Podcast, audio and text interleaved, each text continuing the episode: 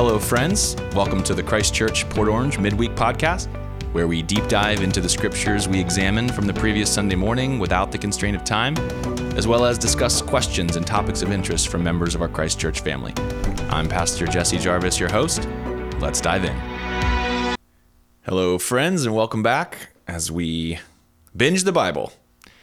Joined here today with Bill Mayer, Hey, everybody, welcome. and we're both dragging. We're feeling the effects of raising young children and needing more sleep. And it's been gray the last couple days, and I felt the spirit of nap time on me the last 36 hours. The spirit of nap is strong. so I am sitting here excited to jump into the content, but I have a cup of tea for my throat and a cup of coffee for my bloodstream. Oh, I thought you just had two cups of coffee. no, I'm double dipping over here. Uh, we took Sunday to talk about the Old Testament book of Ecclesiastes, which was one of our days in our Bible reading last week. Now we're in the middle of Isaiah, and um, Lord's already given me a couple sermons for Isaiah. We'll see which one emerges uh, in two weeks, because this coming Sunday, if you're following along in real time, is Fifth Sunday Fun Day, April the 30th, 2023. So we won't have a sermon, but we do have baptisms and uh, really fun stuff uh, to to enjoy time together as a church family, and it's gonna be great. So um, if you're listening, follow along, come on out on Sunday and hang out with us. But we took some time in Ecclesiastes, and uh, we had an interesting weekend. We did have a baby dedication in third service, and Holy Spirit showed up to minister in a unique way in middle service, second service, and then uh, first service kind of got the more um, full intellectual version of the sermon. Uh, but all three services were significantly different. And so, depending on what service you were sitting in, you may have had a little bit of a different experience. And so, I want to recap a little bit about what we covered in Ecclesiastes. And um, you may have heard this depending on what service you're in. So, that's why I start with a disclaimer. But um, I broke down Ecclesiastes into four sections that really were prominent to me, not in equal length, um, but in terms of a theme. The, the problem, which is set out for us in the prologue in chapter 1, verses 1 to 11. And then the pursuit, which is in chapter 2 and following, which kind of starts really in chapter 1, verse 12, when the tone, the person person voice changes, but all the way through two, and and um, and so that pursuit of a solution to this stated problem, and then along this journey of pursuing uh, an answer, Solomon brings us into these series of paradoxes, and we covered a couple of them in a couple of the services. Um, and chapter three kind of this is one we kind of hung out on about there being a time for everything. So you grow up and you realize, okay, there's good things and bad things, and peace is good and war is bad. And you live long enough to recognize that while war is not good, sometimes war is necessary, and that means there's a time for it. And so there's a time for peace and there's a time for war, and there's everything is beautiful in its time. Um, you know, and so we ha- we have to start to see the world differently. And so you have this this paradox of recognizing the beauty of the time and the moment you're in under the sun, and yet that also chapter three and verse eleven has us reminded that uh, God's also put eternity into our hearts, and so you have this paradox like we're part of something so much bigger than the time we're experiencing now and so much larger and grander and longer than even the context of our own life and our awareness of history um, near and far and also our perspective of the future. So we have this tension this paradox between oh i could just enjoy the moment but i also know there's something more than this. And so we can't we have this frustrating uh, reality. We can't find out what god has done from the beginning to the end. But but the paradox becomes resolved in the prescription, and that is to orient your life toward God. So you you don't get to know everything, but you can know God. And this is what the Bible calls the fear of the Lord. So chapter 12 in verse 13 and 14, Solomon, the believed writer of Ecclesiastes, although unnamed, tells us to fear God and keep his commandments. This is the end of the matter. This is the commandment. Do this and you'll be fine. And he orients us towards God, a relationship with God. And so while we don't get to know everything, God is God, we are not, but we can know him and therefore we can have meaning both in the seasons uh, that we're walking through, the present moment under the sun. We can experience the beauty of every season, even the the pain of loss, and uh, the joys uh, uh, that life bring. So, having a relationship with God is the thing that helps you to start to settle these paradoxes to go, I know the one who holds the future, even though I don't know what the future holds. And I can accept the things from his hand, even the painful things, because I can see the beauty in them and I can understand the good that he's bringing about. And so this is kind of where Ecclesiastes ends. So you have the problem, the pursuit, the paradox, and the prescription. That was the last P. Now, that was kind of like two thirds of the sermon because I wanted to then take all of us into the New Testament because in Luke chapter 11, verse 31, Jesus specifically says that the queen of the south will rise up at the day of judgment, which was also one of the features at the end of Ecclesiastes, is that not only do we fear God and keep his commandments, but we recognize that a day will come when he will um, judge everyone by the deeds done in the body. Essentially, Judgment Day gives you this resolve that the things that don't seem to be fair now or, or unjust now, God's going to make right. So Jesus references that day and he says the Queen of Sheba, the Queen of the South, who had come to see Solomon and all of his wisdom and to follow up on all the reports that she had heard of his greatness, travels to see him and finds that not the half had been told to her. You can read all about it in 1 Kings 10. And Jesus said that she's going to rise up in the judgment and condemn the men of this generation um, because something greater than Solomon is here. And so Jesus is presenting himself as superior to the best king, wisest man, wealthiest person, most successful, uh, most prolific um, author. Like he's saying that Solomon's nothing compared to who's in front of you. And so we have to take that interpretive method as well. And then I brought everybody to John chapter 3, where many of the same themes and words were brought into the conversation between uh, Nicodemus and Jesus. And so here we have uh, Ecclesiastes, which I, I, mentioned this in one of the services, and I, I, should have mentioned it in all of them, but Ecclesiastes um, gets its title from a word, a Greek word that you should be familiar with if you've been in church any length of time, and that is ecclesia. It's right there in there. Ecclesia is the Greek word for church, and that is to be called out, the called out ones. This is what Jesus, the, the word that Jesus took to describe his followers and the kingdom of God on the earth, ecclesia. And so Ecclesiastes is class is in session. Like you're all called together, and it's it's a name for the teacher. It's a way of saying, all right, the teacher's about to speak, so everybody's gathered to listen. And so the book is really called the teacher or the preacher. That's where Ecclesiastes com- comes from. The original uh, Hebrew is uh, kohelet, and uh, the Greek word for teach is, uh, or not Greek, the Hebrew word for teach is uh, kohal. So kohelet is the teacher, and so that's how we got the, this book. And so Solomon sets himself unnamed in his proper name, Solomon, but calls himself the teacher. And then we have Jesus, Rabbi, the teacher, in John 3 having a conversation with Nicodemus, the teacher of Israel. And so these themes are coming together.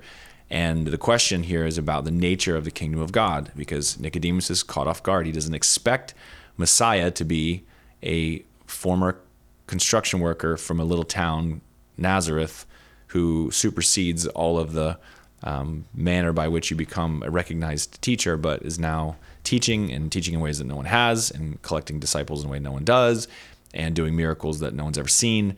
And so he's coming under the cover of darkness to interview Jesus to discover the nature and character of um, his teaching and his ministry. And Jesus brings in the kingdom of God and he starts to talk about the miracle of what God was going to do that Nicodemus, the teacher of the law, didn't understand. And that is that Israel, as God's chosen people who are meant to represent what humanity is really supposed to be about and having a connection with God through faith that's transformative and that would function in a way to be light to the rest of the world. This is what it looks like to be truly human. This is what God's society looks like. This is what God's structures, institutions, families, way of life, ethics. This is a demonstration of it. Of course, Israel continues to fail at that. There's always a faithful remnant, and there's always a response and a return, and God's always redeeming and forgiving his people. But in their history, they, they can't do that. And the prophets reveal that's because of the human heart problem. And so there's a tension, there's a, a dilemma, there, there's a disconnect between God and man. And there's no one, as Job 9 says, to lay a hand on us both, to be a mediator and an intercessor. And so Jesus arrives as the God man. He's fully God and representing God and capable of uh, making good on all God's promises, but he's also fully man and an Israelite and representing all of Israel and all of humanity. And so he bridges the disconnect between God and man. in a way that the Old Testament prophets, Ezekiel 37 talks about a new spirit, uh, and Jeremiah 31, a new heart.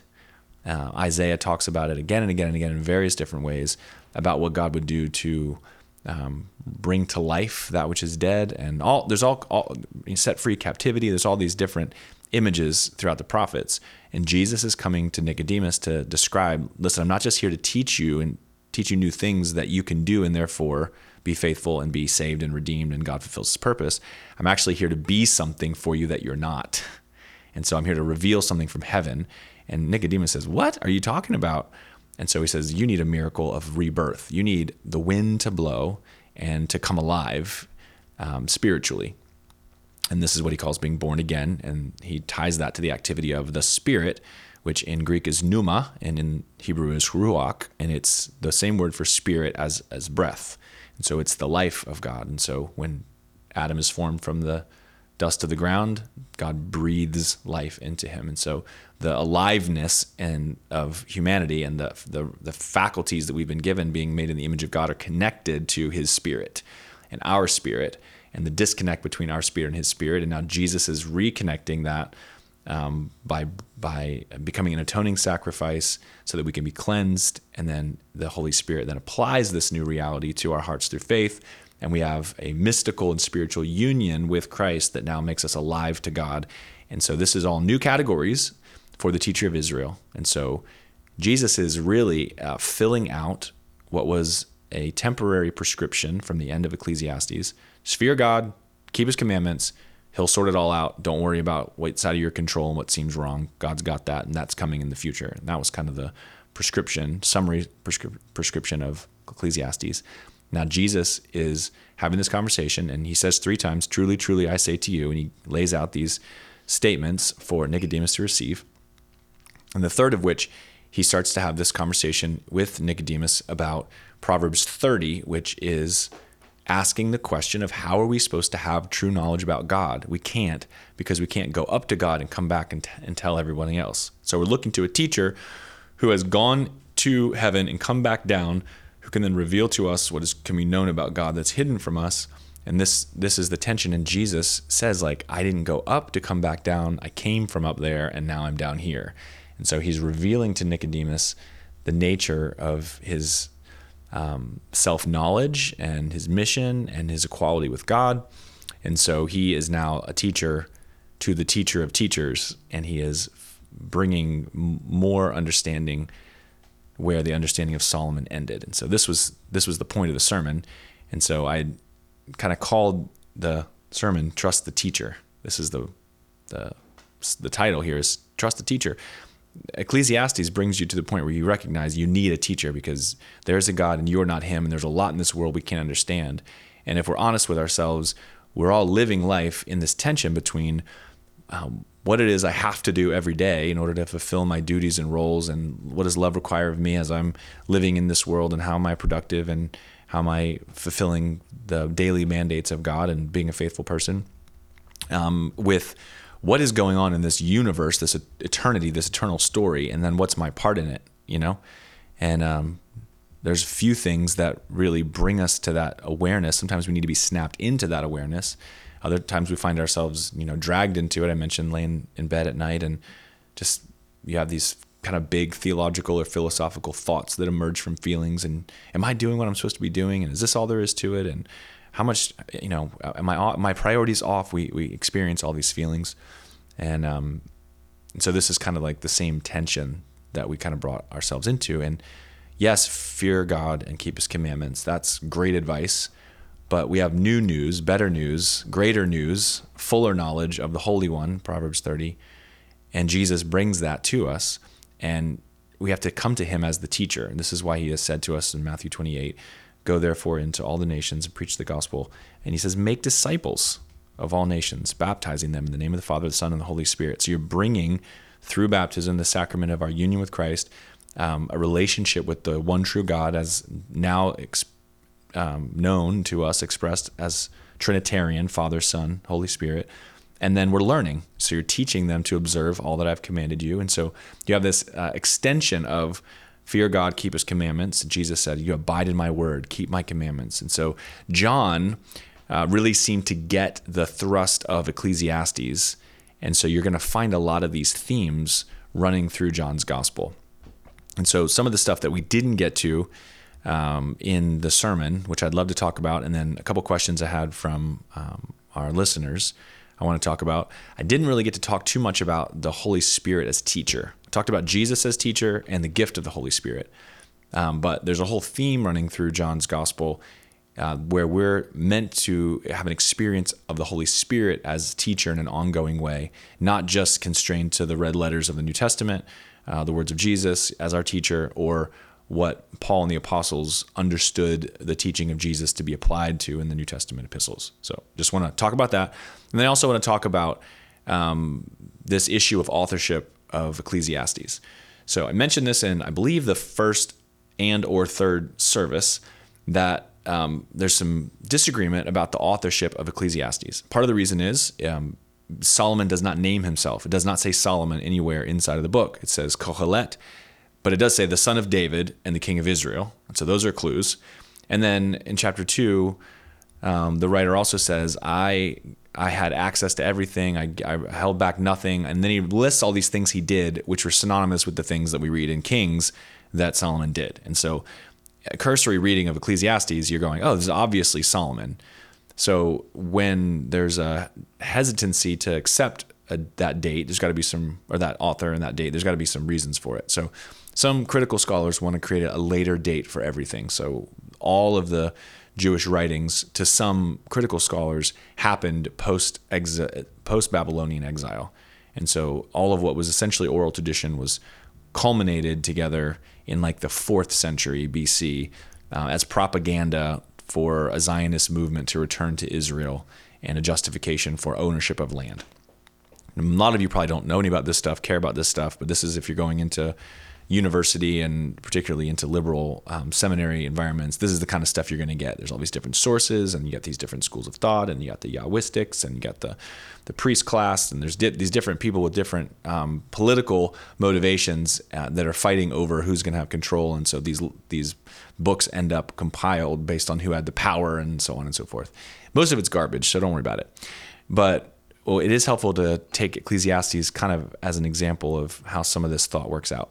So I mentioned this in two of the services that Ecclesiastes has basically a, a, cover, has a prologue and a conclusion. And what sets them apart is the voice. So the first chapters up through verse 11, the author, who could be seen as a different person than the preacher, is speaking about the preacher in the third person. And then you get to 12, and then the preacher or the teacher takes on the first person. And so you go, okay, something different is there's a little shift happening here. And the same thing happens in chapter 12 and verse 9, where you leave the first person and you go back to the third person. So some people will say, um, this is basically, there's a couple different options. One would be that this is kind of like Job, and the majority of the pessimism of the journey and pursuit and the paradoxes listed by quote unquote the preacher Solomon in the majority of the book is actually meant to be discarded that you're supposed to read all that and go, oh, that seems right, but it's really just almost right. And then really the author's intent is only chapter one and the end of chapter 12. That's it. And so the rest of it is just misleading, close to wisdom, but not really. And there's some people who read it that way and come to that conclusion. I don't. I don't think that's the case. Um, and then other people will say um, this was some work of Solomon, who then a later author um, wrote the preface and the and the conclusion, and then packaged them up and this was as is kind of a late date. And so you have the author is one person and the preacher is someone else. So there's a lot of people who read it that way. The way i see it um, is that this is more than likely solomon who's the writer of all of it. And i'm guessing that solomon wrote the majority of the middle section of the book over the course of years. And then like many of us who've experienced a lot of things shelved it put those ideas on ice and then at some point had some experiences that unlocked that experience and that journey and those conclusions and those paradoxes.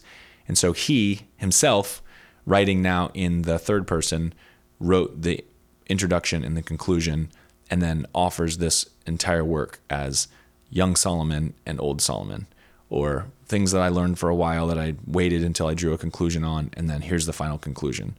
And that seems to square with me a whole lot better um, and make sense of the change in voice. So I was explaining that to somebody after the third service. They had some questions about that.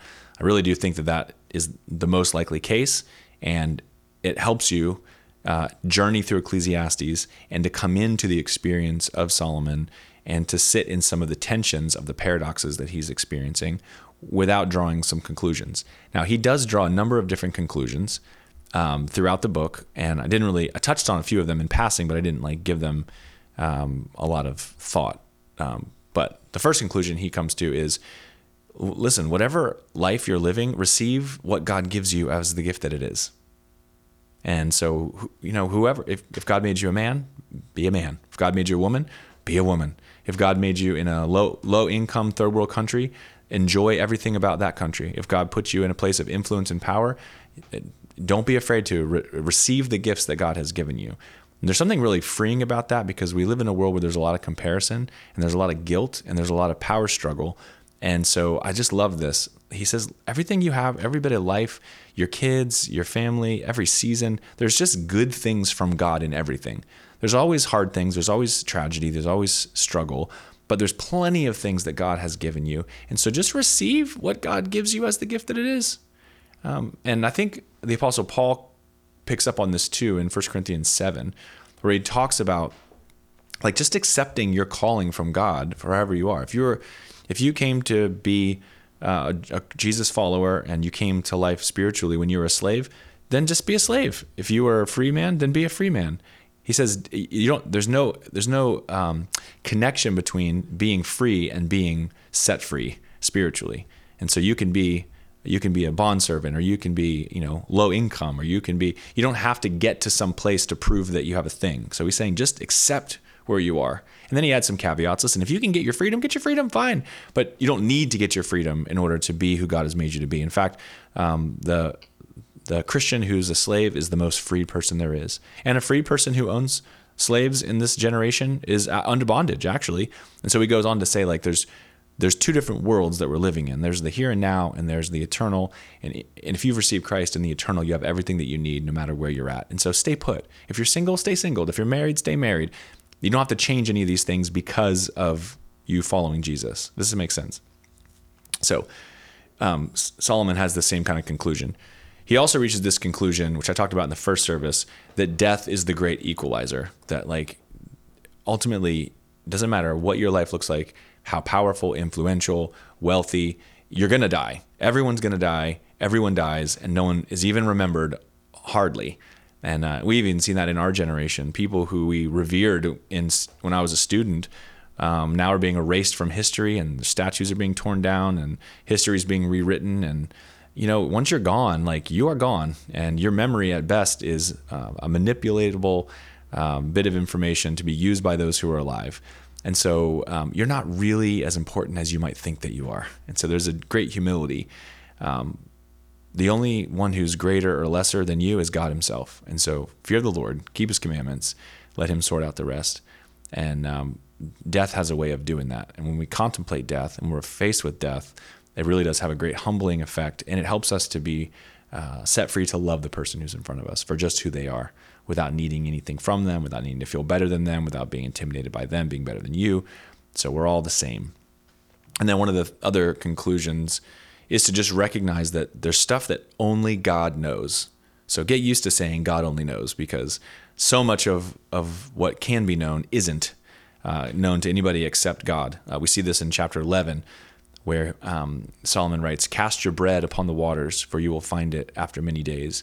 Give a portion to seven or even to eight, for you do not know what disaster may happen on earth. This is a picture of um, sending out your um, your grain and sending it on different ships to different areas because you don't know which ones of them are going to sink and you'll never see it again, and which ones are going to go and sell and bring back a profit. And so he's basically saying diversify because you have no control over anything and you have no idea what the future holds.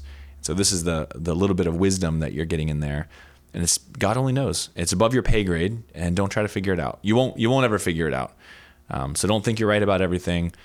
God only knows. So there's a bunch of these little conclusions throughout the letter, and ultimately they culminate in this prescription to fear God, keep his commandments, and that he's going to sort all things out. But it does bring us to a couple questions. First and foremost, about okay, did Solomon write this book? How are we supposed to take it? And some people don't know this, but there's a whole genre of um, ancient writings called the pseudepigrapha. And pseudepigrapha means uh, false name, uh, falsely named or no name uh, scriptures. And um, there are, in fact, um, works of antiquity who carry the name of a known author, but were not written by that known author. So the Testament of Job, um, one Enoch, in the in the New Testament era, the Gospel of Thomas from about 250 A.D. These are um, works of literature that are dependent upon uh, an antecedent, a pre pre-existing work of literature, and the author takes the takes the title of the original author. So Thomas was a real person, but Thomas did not write the Gospel of Thomas. Somebody wrote the Gospel of Thomas, and they took a lot of what they had from the Gospels of Matthew and Mark, and then they added a bunch of their own stuff, and they called themselves Thomas, and then they gave us the Gospel of Thomas. Nobody at the time of that writing thought Thomas wrote the Gospel of Thomas. It would be the same today as you know we had the original Star Wars movies, and then of course George Lucas comes back to give us the ones on the either side of episodes three, uh, four, five, and six. But now we have this Disney buys Star Wars, and now you have the Star Wars brand, and you have all of these different Star Wars movies that are coming out, and Star Wars shows, and Star Wars backstories, and side stories. And George Lucas isn't involved in any of them, but they carry the Star Wars name. And so we're benefiting upon a storyline which came to us from an actual person, and now new people are writing under the same genre and storyline and titles. This is essentially pseudepigrapha.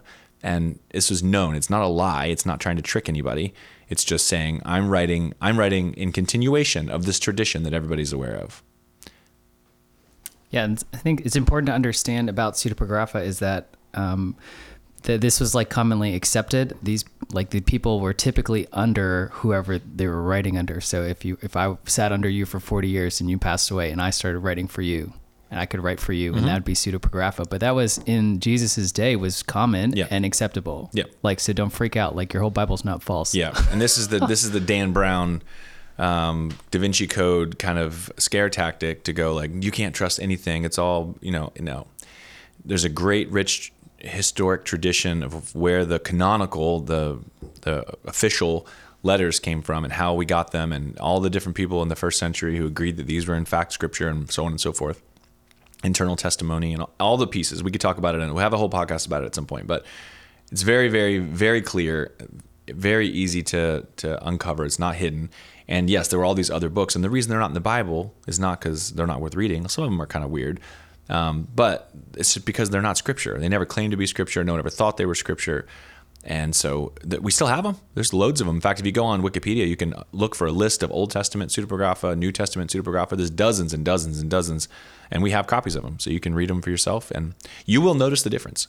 But Ecclesiastes is not pseudepigrapha, and part of the reason we know that um, it doesn't actually have a title, it doesn't claim authorship of Solomon. So even in a genre of pseudepigrapha, you would be saying like the wisdom of Solomon, and then it would not be Solomon. Ecclesiastes is the teacher, so um, he kind of like clothes himself in anonymity on purpose, even though it's clear who the author is.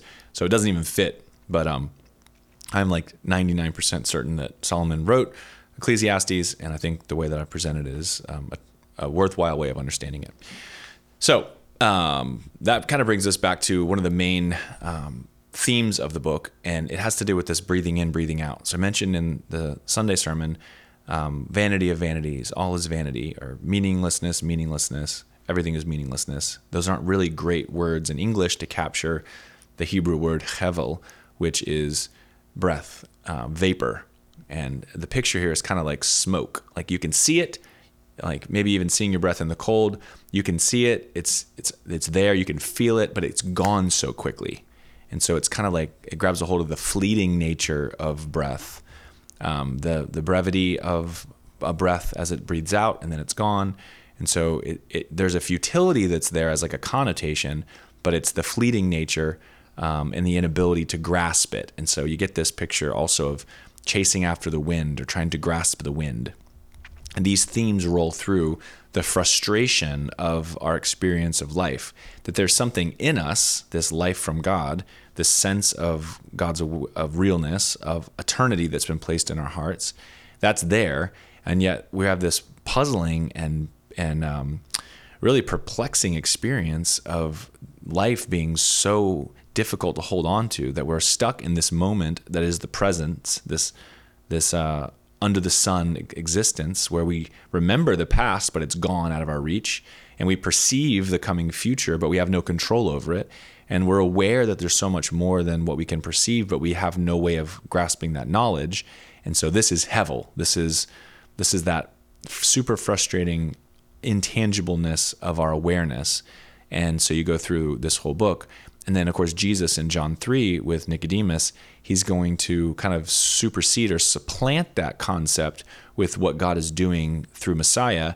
And that is that the wind of the Spirit, the pneuma, is blowing and bringing about this new life, which is characterized by that first breath of an infant. And we had four, we've had four children, and it's still, it's stunning to me to consider the birthing process where a child is delivered who in one moment is in its mother's womb dependent on her blood supply being completely nourished through the umbilical cord and not breathing and then that child being birthed and then in a moment breathing their first breath letting out a scream and then within within just a couple minutes they're no longer being nourished from the placenta. They have their own circulatory system not dependent on mom.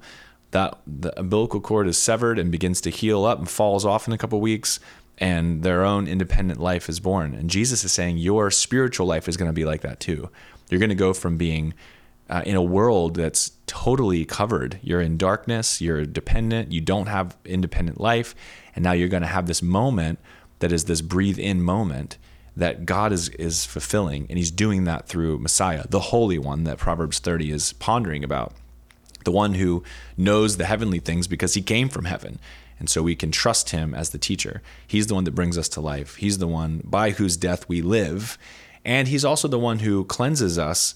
Um, and through his life, death, resurrection, and ascension, because as he's ascended and takes a place of authority, this is when he sends the Holy Spirit. And so, one of the things I didn't get to talk about in uh, the sermon was this theme of um, I talked about trust the teacher with Jesus as the teacher, and I talked about the wind of the Spirit and the, the role of the Holy Spirit. But John carries this on in uh, John 14 to talk about the Holy Spirit as teacher. And so we're, we're trusting the teacher, but I don't want to confine that simply to the red letters in your New Testament that Jesus is the teacher, and so whatever Jesus says you can trust, or even we have the Word of God and what the apostles understood those words and teachings of Jesus to mean and how they were expressed in the first century. And so, like, the scriptures become the teacher. No, the, the, God does teach us through the words of Jesus. God does teach us through the New Testament. But John tells us that Jesus' ascension after his resurrection uh, empowered him and cleansed us to send another helper. So, John 14, 15 to 18, Jesus says to his disciples, If you love me, you will keep my commandments. This sounds like fear God, keep his commandments. And I will ask the Father, and he will give you another helper to be with you forever, even the Spirit of truth, whom the world cannot receive, the one that are not cleansed, they're not alive because it neither sees him nor knows him. You know him, for he dwells with you and will be in you. And so the the apostles, the disciples had had some experience of being around the Spirit of God at work in and through the person of Jesus. They had been in proximity to the Spirit, but because Jesus hadn't died and been raised and ascended, the Holy Spirit wasn't in them. And so that, of course, happens at the day of Pentecost when they become filled with the Spirit verse 18 he ends by saying i'll not leave you as orphans i will come to you and so there's this this dual nature the the fullness of god expressed to us in the person of the holy spirit is jesus himself in a really interesting way and then he continues this line in verse 25 these things i've spoken to you while i am still with you but the helper the holy spirit whom the father will send in my name he will teach you all things and bring to your remembrance all that I have said to you. And so he has this this dual role of of teaching you and bringing to remembrance. And this is really important. Um, it's really important, especially. I love the way that the the show The Chosen is capturing this. There's this kind of like ongoing theme of who was where, writing what down when things happen, and they've been really good. Whoever the writers and producers of this of this series are, have been really good about um, showing you know where this information came from, the things that Matthew includes in his gospel that he did not have privy knowledge to, and where that knowledge came from, and the closeness of those relationships. And you know, they even picture in this in the scene where Nicodemus and Jesus are having this rooftop. Uh, under the cover of darkness conversation there's this little cutaway scene where john's scribbling on a piece of paper on the stairs well beneath them and he's interrupted and he goes Shh, like he's I'm, I'm trying to write this down you know and you're you're they're showing like okay these things came to the disciples, but they didn't get it all down on paper. They weren't writing, they weren't transcribing the events as they happened. But the Holy Spirit did bring to their remembrance the things that Jesus said. And then the collective nature of the 12 of them being together, at least the three of them, all of them were there hearing these things together. And they had their own memories and their own experience uh, facilitated by the Holy Spirit to solidify what has become for us the Gospels. And so the Holy Spirit would bring to remembrance for the disciples what Jesus had said. But he also is there to teach you all things. So there's lots of things that Jesus didn't say, but the Holy Spirit actually helps those connections to come together. And so we're incredibly dependent upon the Holy Spirit. Even in our reading the Bible in six months, we're reading with uh, our Bibles open, but also our hearts open and our ears open to hear the voice of the Holy Spirit and to let God speak to us through His Word and by His Spirit uh, on the inside of us. And like we need that, and He is the teacher. In fact, 1 John 2 26 and 27, where the Apostle John is writing to this church, he's saying, Listen, you have these people who are trying to deceive you. And he says, I write these things to you about those who are trying to deceive you. But the anointing that you receive, that's the same word for Christ, the same word for Messiah. You you you've received this anointing as well um, from him who abides in you, you have no need that anyone should teach you. But as his anointing teaches you about everything that is true and is no lie, just as just as it is, excuse me, just as it has taught you, abide in him. And so he's just going right back to say, like you have everything you need in your relationship with Jesus and by the power of the Holy Spirit to teach you. And there's an anointing that's upon you because of your connection with Jesus, and there's a teaching component of the Holy Spirit. And you need to make sure that you're not finding yourself dependent on some human teacher and just taking their answers. This is what's going to position you for being led astray. And so you don't need a, you don't need a teacher. You don't need a Bible teacher like me. You don't need whatever YouTube teacher. And this is one of the things that's so frustrating to me is there's so many teachers out there and you know all of us have great things to say. Some of the things we say are off. We don't know where we're not right. Um, but there's all these, you know, YouTube channels that are just criticizing this teacher as a heretic and this person as a false gospel and picking apart every little thing they say. You don't need you don't need any of those critic videos because you don't need any of those teachers to help you understand God. You have the teacher. You have the scriptures. You have the Holy Spirit. If those people help you, great. A lot of the stuff they say may be really fruitful and helpful, but they also will say stuff they're wrong about because they're not Jesus and they're not the Holy Spirit. And so we're doing our best I'm always doing my best to stay very close to what the scriptures actually say. I'm not trying to tell you what I think. I'm not trying to tell you what I've learned. I'm not trying to tell you what my experience has been. I'm just trying to tell you what the scriptures say and help that apply to the life that we're all walking through and living here together. And so, um, in one sense, I think we need to make sure we don't have any teachers up on a pedestal, that we're not idolizing any influencers to go, this person has some insight, access, divine revelation, and therefore they are special and other, and I I am looking to them to receive something from them. That is there is no human on the planet that you should feel that way towards. And then likewise, if someone if you like listening to somebody, great, listen to them, but some some of the stuff they say is going to be off, and so you don't you don't need somebody making a, a fortune on their YouTube channel monetized to just pick on the biggest superstar preachers and just don't waste your time with that stuff. Uh, you'll know if it's not right. You got the Holy Spirit inside of you. And so I know it's not very popular to, to say uh, everything's mostly fine, don't worry about it. That's not going to sell books, but it is the truth. And that, that is the truth of having the Holy Spirit as our teacher. So that's my little recap on Ecclesiastes. A couple of little things we didn't get to talk about, and the Holy Spirit as teacher. Um, I do want to talk about what came to me in a letter slash question from Rebecca. Thanks, Rebecca, for following and for writing. Absolutely love getting um, feedback, and I love also when you guys are sharing your thoughts about things. Uh, it really, it's awesome for me too to just to, to think about how you're thinking about what we're reading together. So thanks for sharing. Um, she is asking, and this is kind of like a paragraph question. but just the struggle with the temp- temporary feelings of life and the balance between the nuts and bolts of what we have to do every day and living inside of this big picture. And I was having the same conversation with my younger brother yesterday. Um, our our our first cousin Nick passed away suddenly on Saturday afternoon, 42 years old, and just celebrated his daughter's birthday. Um, just a total shock to our family, just heartbreaking. Um, and again, the the reality of the uncertainty of life and and death itself, and how that brings us to a place of evaluation, of like really thinking about that eternity that God's placed in our hearts. To go, man, my my days could be over immediately and, and am I living in a way in the moment under the sun with the people that I know and love in a way that is like at the fullest today? And so like him and my brother and I were having this conversation uh, yesterday on the phone.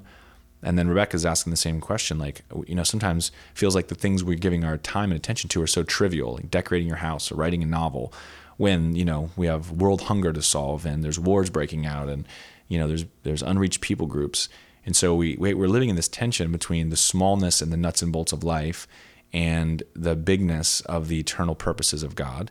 And we're kind of holding one in one hand, one in the other. And this is part of that paradoxical tension that Solomon taps into in Ecclesiastes.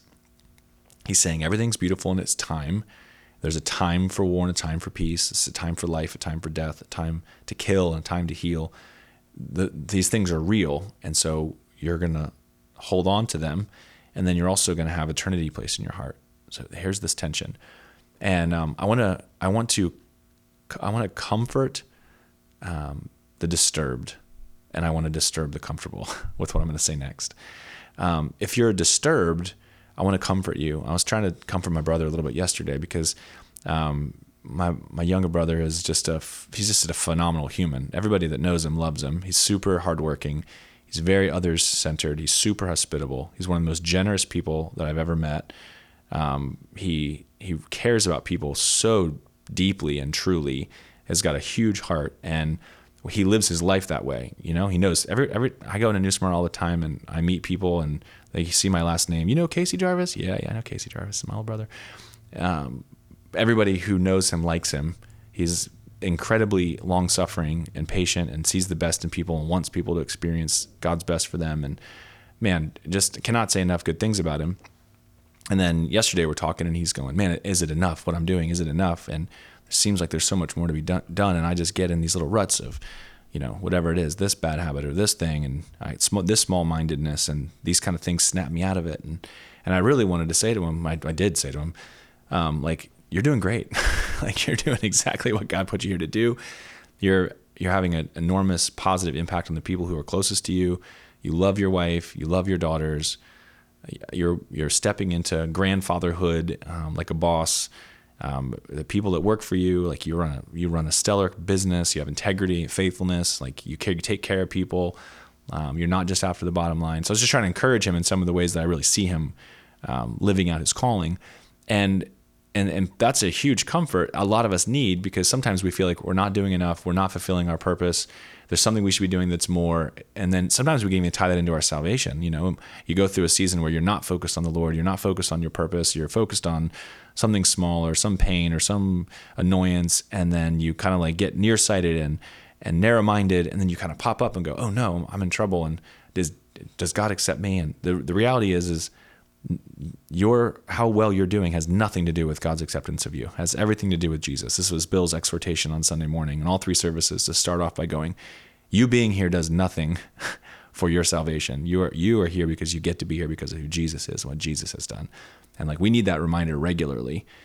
That's the reality. But then also like you want to recognize that God put you on this purpose or on this planet with a purpose, and part of that purpose involves you getting to sleep at night and waking up and brushing your teeth and drinking your coffee and making your kids oatmeal and and keeping your yard mowed and being a neighbor and going to work and producing something that's meaningful to somebody and making our world flow. And there needs to be millions and billions of people doing this to have a flourishing planet with a connection with God. It's not just about the doing; it's about you knowing God, you walking with God, you being who God's called you to be. But it isn't. Uh, it isn't all um, sanctimonious. Sometimes it's just very gritty.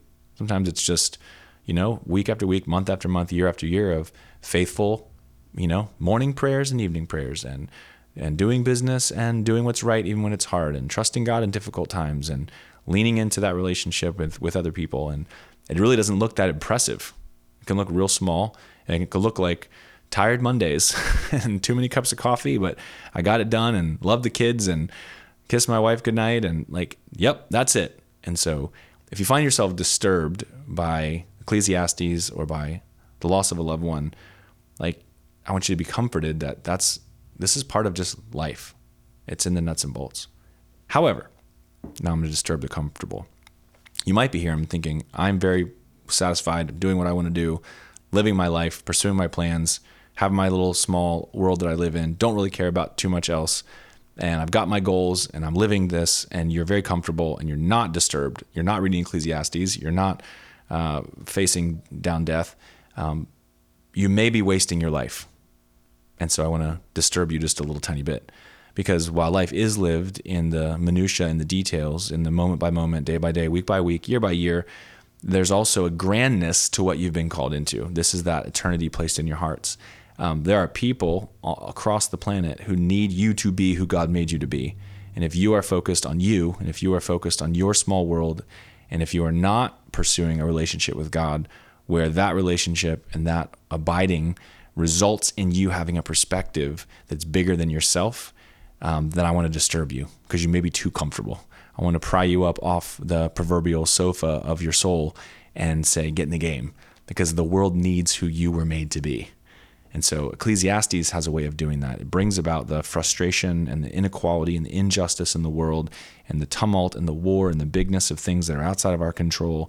And it calls us to recognize there's so much more going on than we have access to understand or to control and yet we have a fundamental part to play in it, in as much as we are aligning ourselves with the person of God and the purpose of God.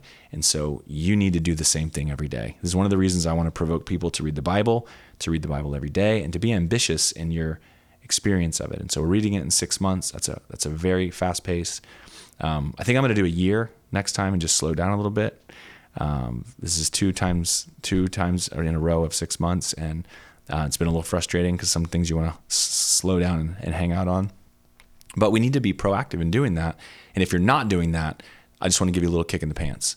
So you probably haven't gotten this far into the podcast if that's not you already. So I'm probably preaching to the choir here, but that's the message. The message is to comfort the disturbed and to disturb the comfortable.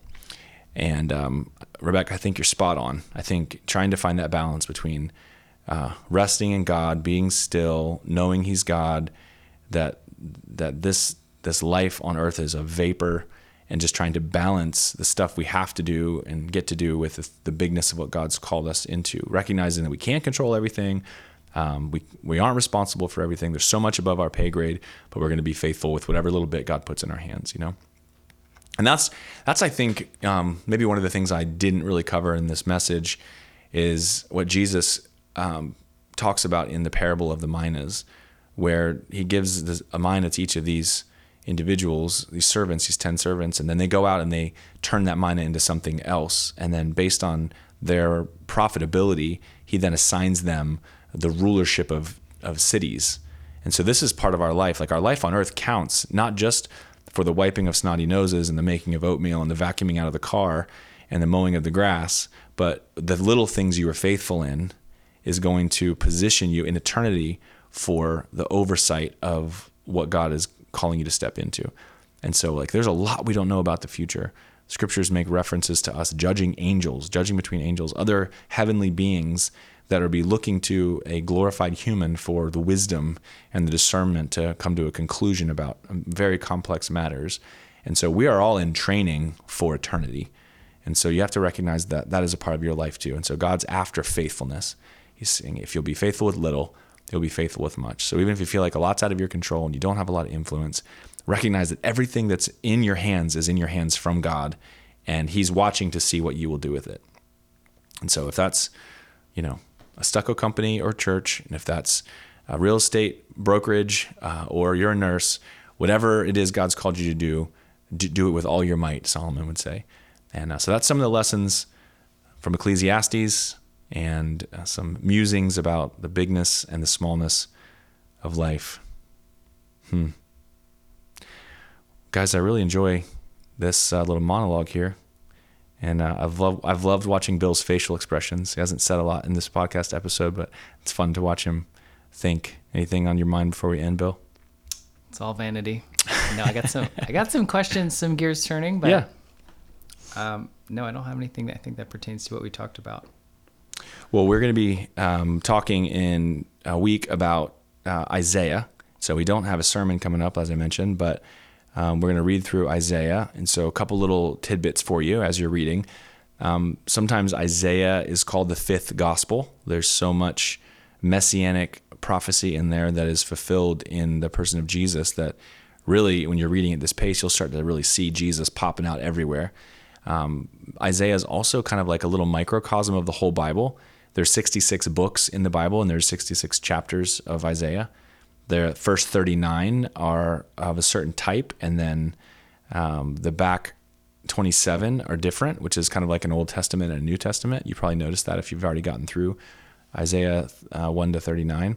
So there's a very much judgmental um, uh, warning tone in chapters 1 through 39, and then comfort, oh comfort, we get in chapter 40 and verse 1, and then everything that comes after that is is um, hopeful and messianic and redemptive and uh, promissory and beautiful and forecasting the, the the beauty of all things, and a call towards humility and return and repentance and dependence and faith, and um, so you're going to see that kind of Old Testament, New Testament.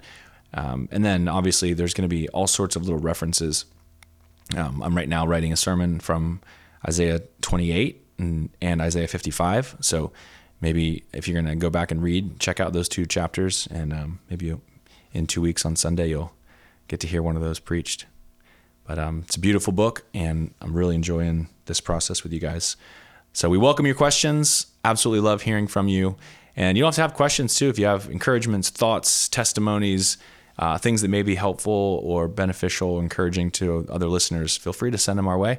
You can email me, Jesse at Join with Jesus, and uh, we'd love to hear from you. So thanks so much for following along, and we will see you next week. We hope you enjoyed this week's deep dive into the scriptures. Our goal is to help you know Jesus better so that you can implement your identity in Christ, engage in your unique purpose and calling, and create community around your relationship with Jesus. For more content like this and opportunities to connect with us in person, find us online at joinedwithjesus.org.